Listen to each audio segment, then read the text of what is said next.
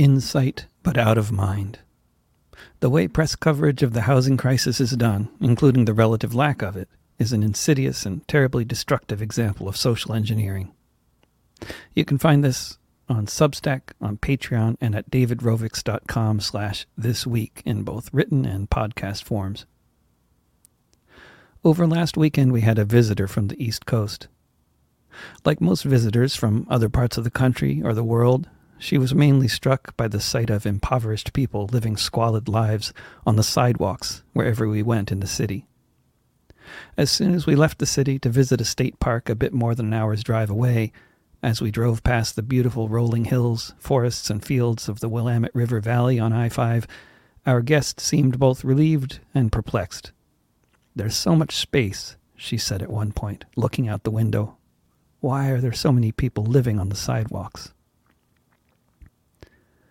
It's normal to interpret the world through lenses such as one's own economic reality, and the reality we see around us in the physical environment in which we live, perhaps work, drive kids to and from school, and whatever else.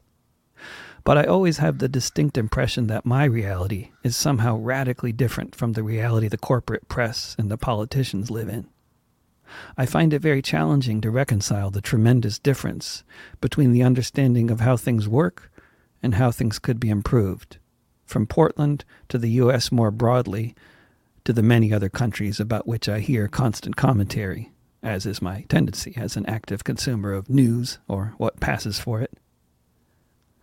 The way all the stories are separated from each other, each in its own little box, can be just as nefarious as which stories are covered and which aren't. Keeping each story separate helps prevent either the journalists or those they're talking to from complicating the matter with inconvenient realities.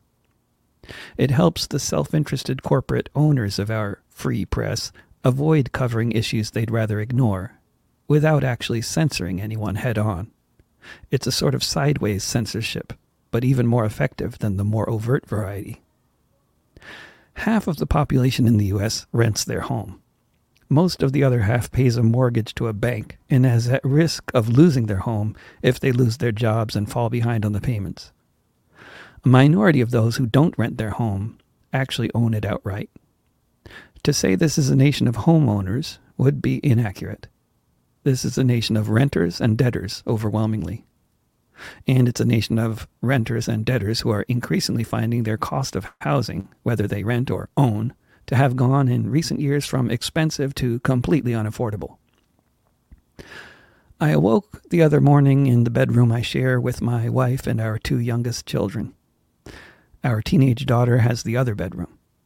My wife and I believe in co sleeping with young kids, which is completely normal in Japan, where she's from, and also very common in the more hippie corners of America, where I'm from.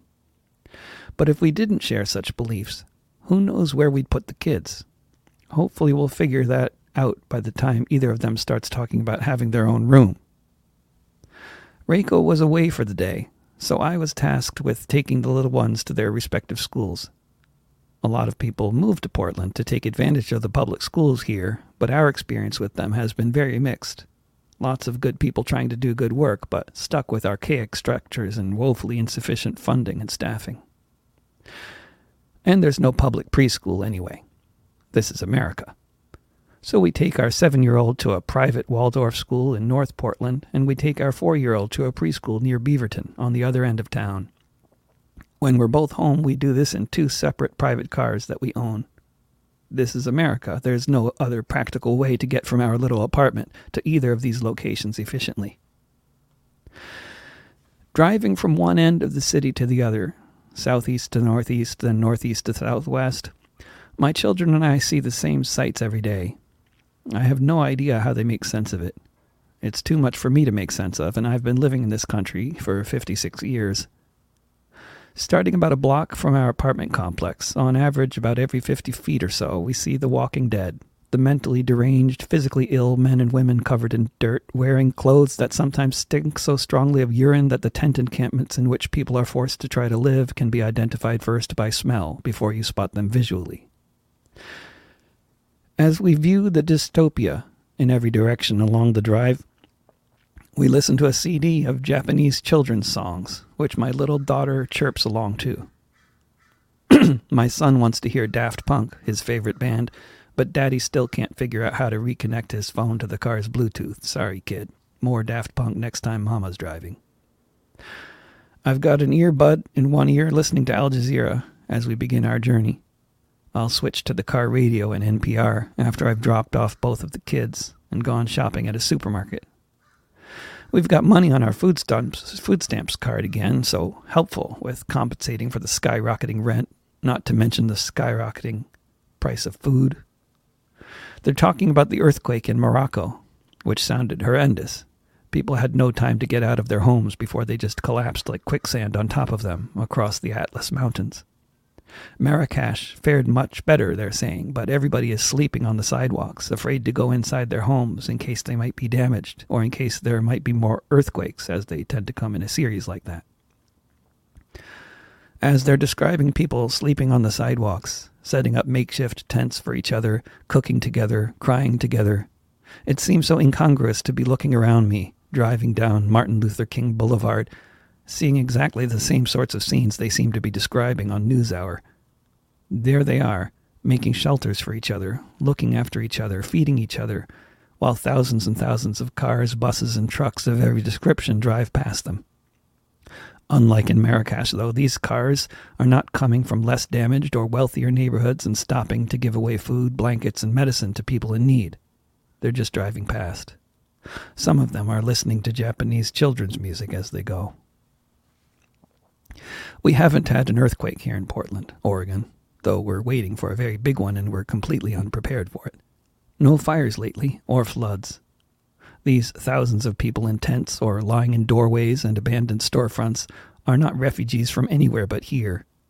The vast majority of them were living somewhere in this area before they had to move out, unable to pay the rent and or unable to find the kind of care they may need for their mental illnesses or addictions.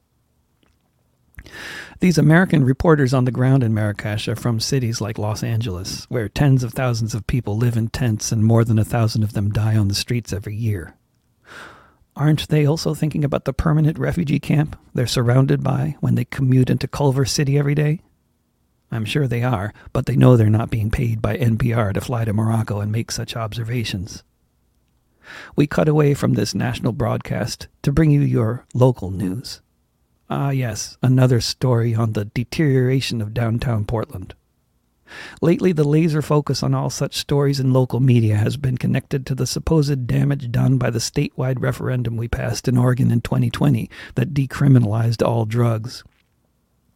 Local Portland business uh, political leaders are desperately trying everything they can think of to recriminalize drugs, at least when it comes to the homeless population. If they can't be arrested for camping next to the highways, and they can't be arrested for smoking crack in their tents, what can we arrest them for? This would seem to represent the furthest reaches of political vision available from our alleged leaders these days, especially since the most progressive women on the city council were purged through the usual means of political corruption that we call speech in this country. One story after another is on the latest effort to recriminalize hard drugs for the most marginalized of the marginalized, those with nowhere to call a home, somehow never manages to discuss the notion of solving these problems by housing everyone. Discussions about housing people are generally relegated to human interest stories focusing on some nonprofit that managed to buy a building in order to give temporary housing to abused trans youth of color who are somewhere on the autism spectrum. Occasionally will also be featured to a story about the drastically rising cost of housing generally, but this story and the story about homeless people overdosing on the streets shall be kept separate from each other, lest anyone reach any abundantly obvious conclusions like that the idea of even talking about the problem of people shooting up on the sidewalks without putting that into the context of the housing crisis is totally bizarre and unreal. These stenographers for the owning class, whether hesitantly or not, just keep repeating the local headline of the year in one form or another incessantly. They promised if we decriminalized drugs, this would make things better, but it's only getting worse. The faulty logic employed in these stories is the kind of faulty logic a sharp elementary school student could easily expose as such. To think that drugs and drug reform exist in a bubble that is somehow unaffected by the fact that housing just got 20% more unaffordable over the course of the past year when the housing crisis is itself at the very root of the ongoing crisis of unhoused and increasingly unhinged people dying on our sidewalks every day, getting through life such as it is with whatever drugs make that possible. The next piece of news we're featured to is about the potentially imminent strike of auto workers across North America. There's the usual effort at presenting both sides. The company has to retool in order to be competitive in the electric car market. The workers need a massive pay increase just to keep up with the increase in cost of living since the last time they got a cost of living increase, prior to 2008.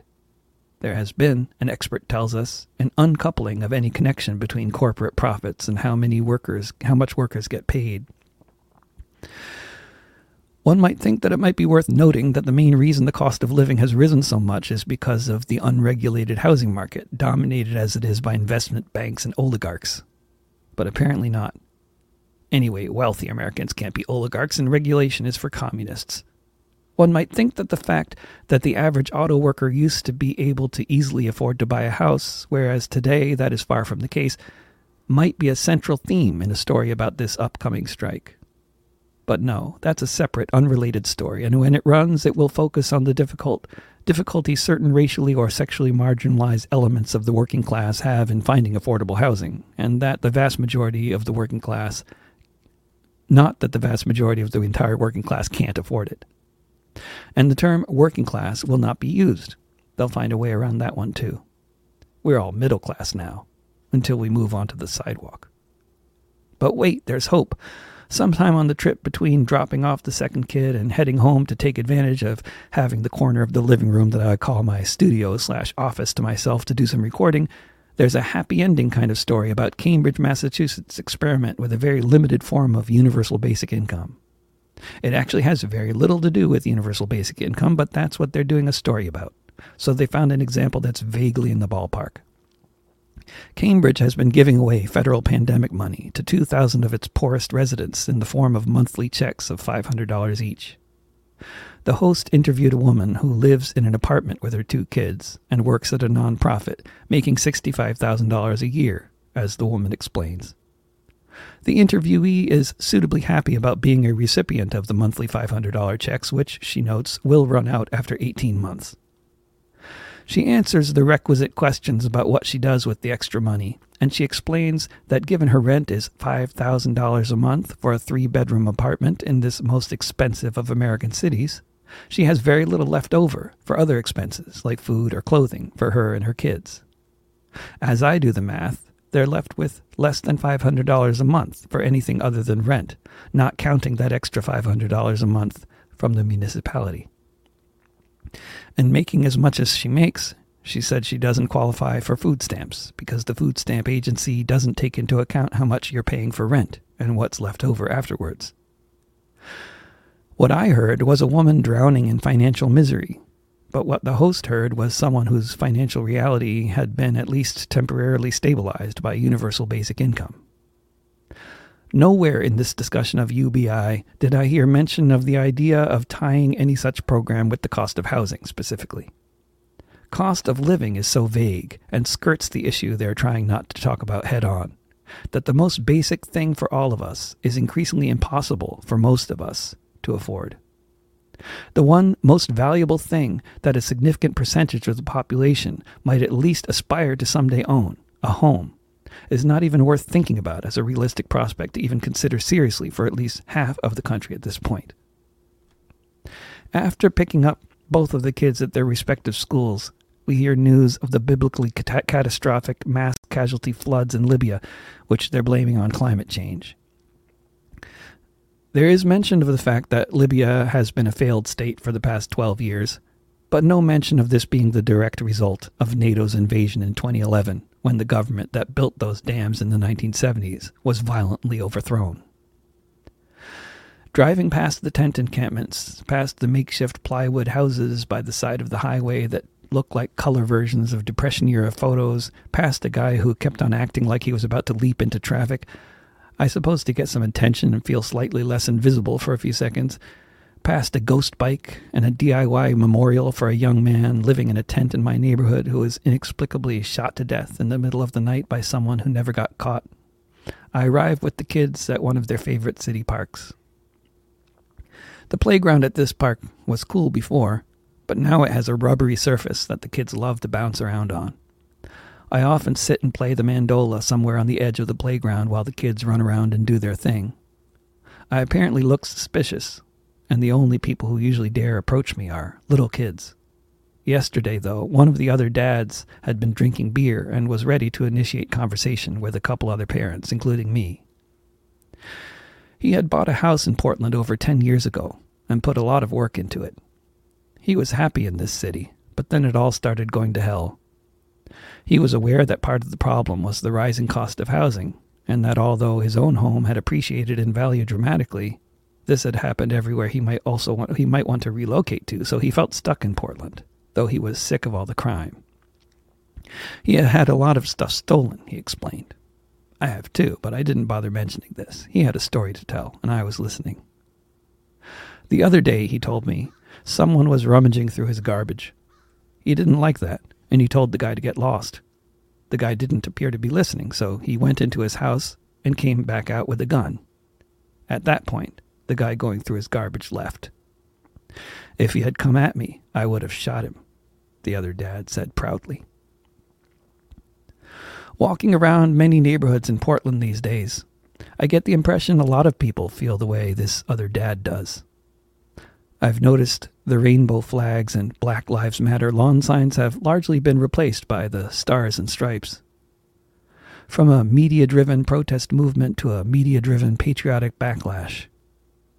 All the while with the backdrop of an ever worsening housing crisis that goes mostly unmentioned, except with the occasional announcement that the emergency continues to exist, with no serious solutions even being discussed in the state legislatures or in the Congress, and no end in sight but the cliff's edge. With no coherent explanation for what we're all seeing around us being provided, where most of us are looking for information or news, while millions of poor and indigent Americans will blame themselves for their failings in life. Millions of those still hanging on to their nominally middle class realities are also apt to blame the homeless for ruining the neighborhood and feel compelled to stand their ground against these dirty people invading their property. One of the knock on, one of the other knock-on effects of the chronic lack of press coverage of the depth of the housing crisis is that so many people will blame themselves for their problems with meeting their basic needs rather than massive landlords fixing prices. They'll blame their own lack of a sufficient work ethic rather than the fact that the scarce resource of land and housing is treated in this country as nothing more than an investment market where the cost of housing has nothing to do with the earnings of those needing housing but about what's most profitable for those investing in this market. A market which does not tend to include much in the way of affordable housing, at least for people making less than six figures, since it's not so profitable to build.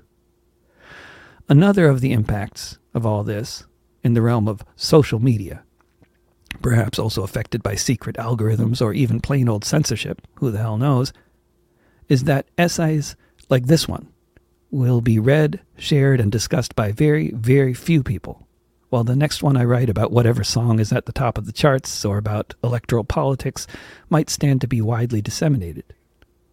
Though maybe not as much as the next selfie I post from an airport. The algorithms like those the best. Anything but the elephant in the living room. Unfortunately, ignoring the problem won't make it go away.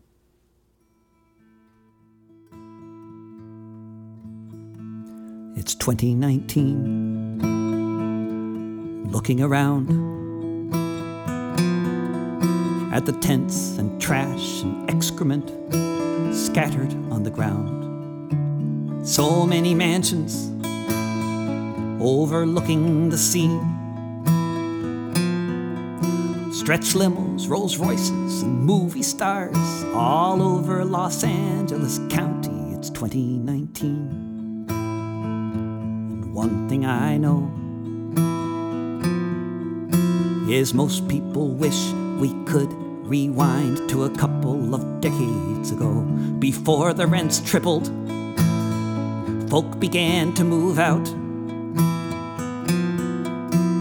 into their cars, into their tents where drivers look on however loudly you shout. It's 2019. but in a black and white photo. It could be 1929, wherever you go. In every single neighborhood, hungry people wonder why. Some make billions on a blockbuster, while so many are left out to die. It's 2019, where every eight hours, someone is found cold on the sidewalk beneath the glass and steel towers in the wealthiest nation in all of human history. So far from paradise, so close to Walt Disney, it's 2019. There's no dust bowl, just real estate speculators and all the lives they stole. I don't know what to think when I hear the reporter say a thousand people died last year living on the streets of LA. It's 2019.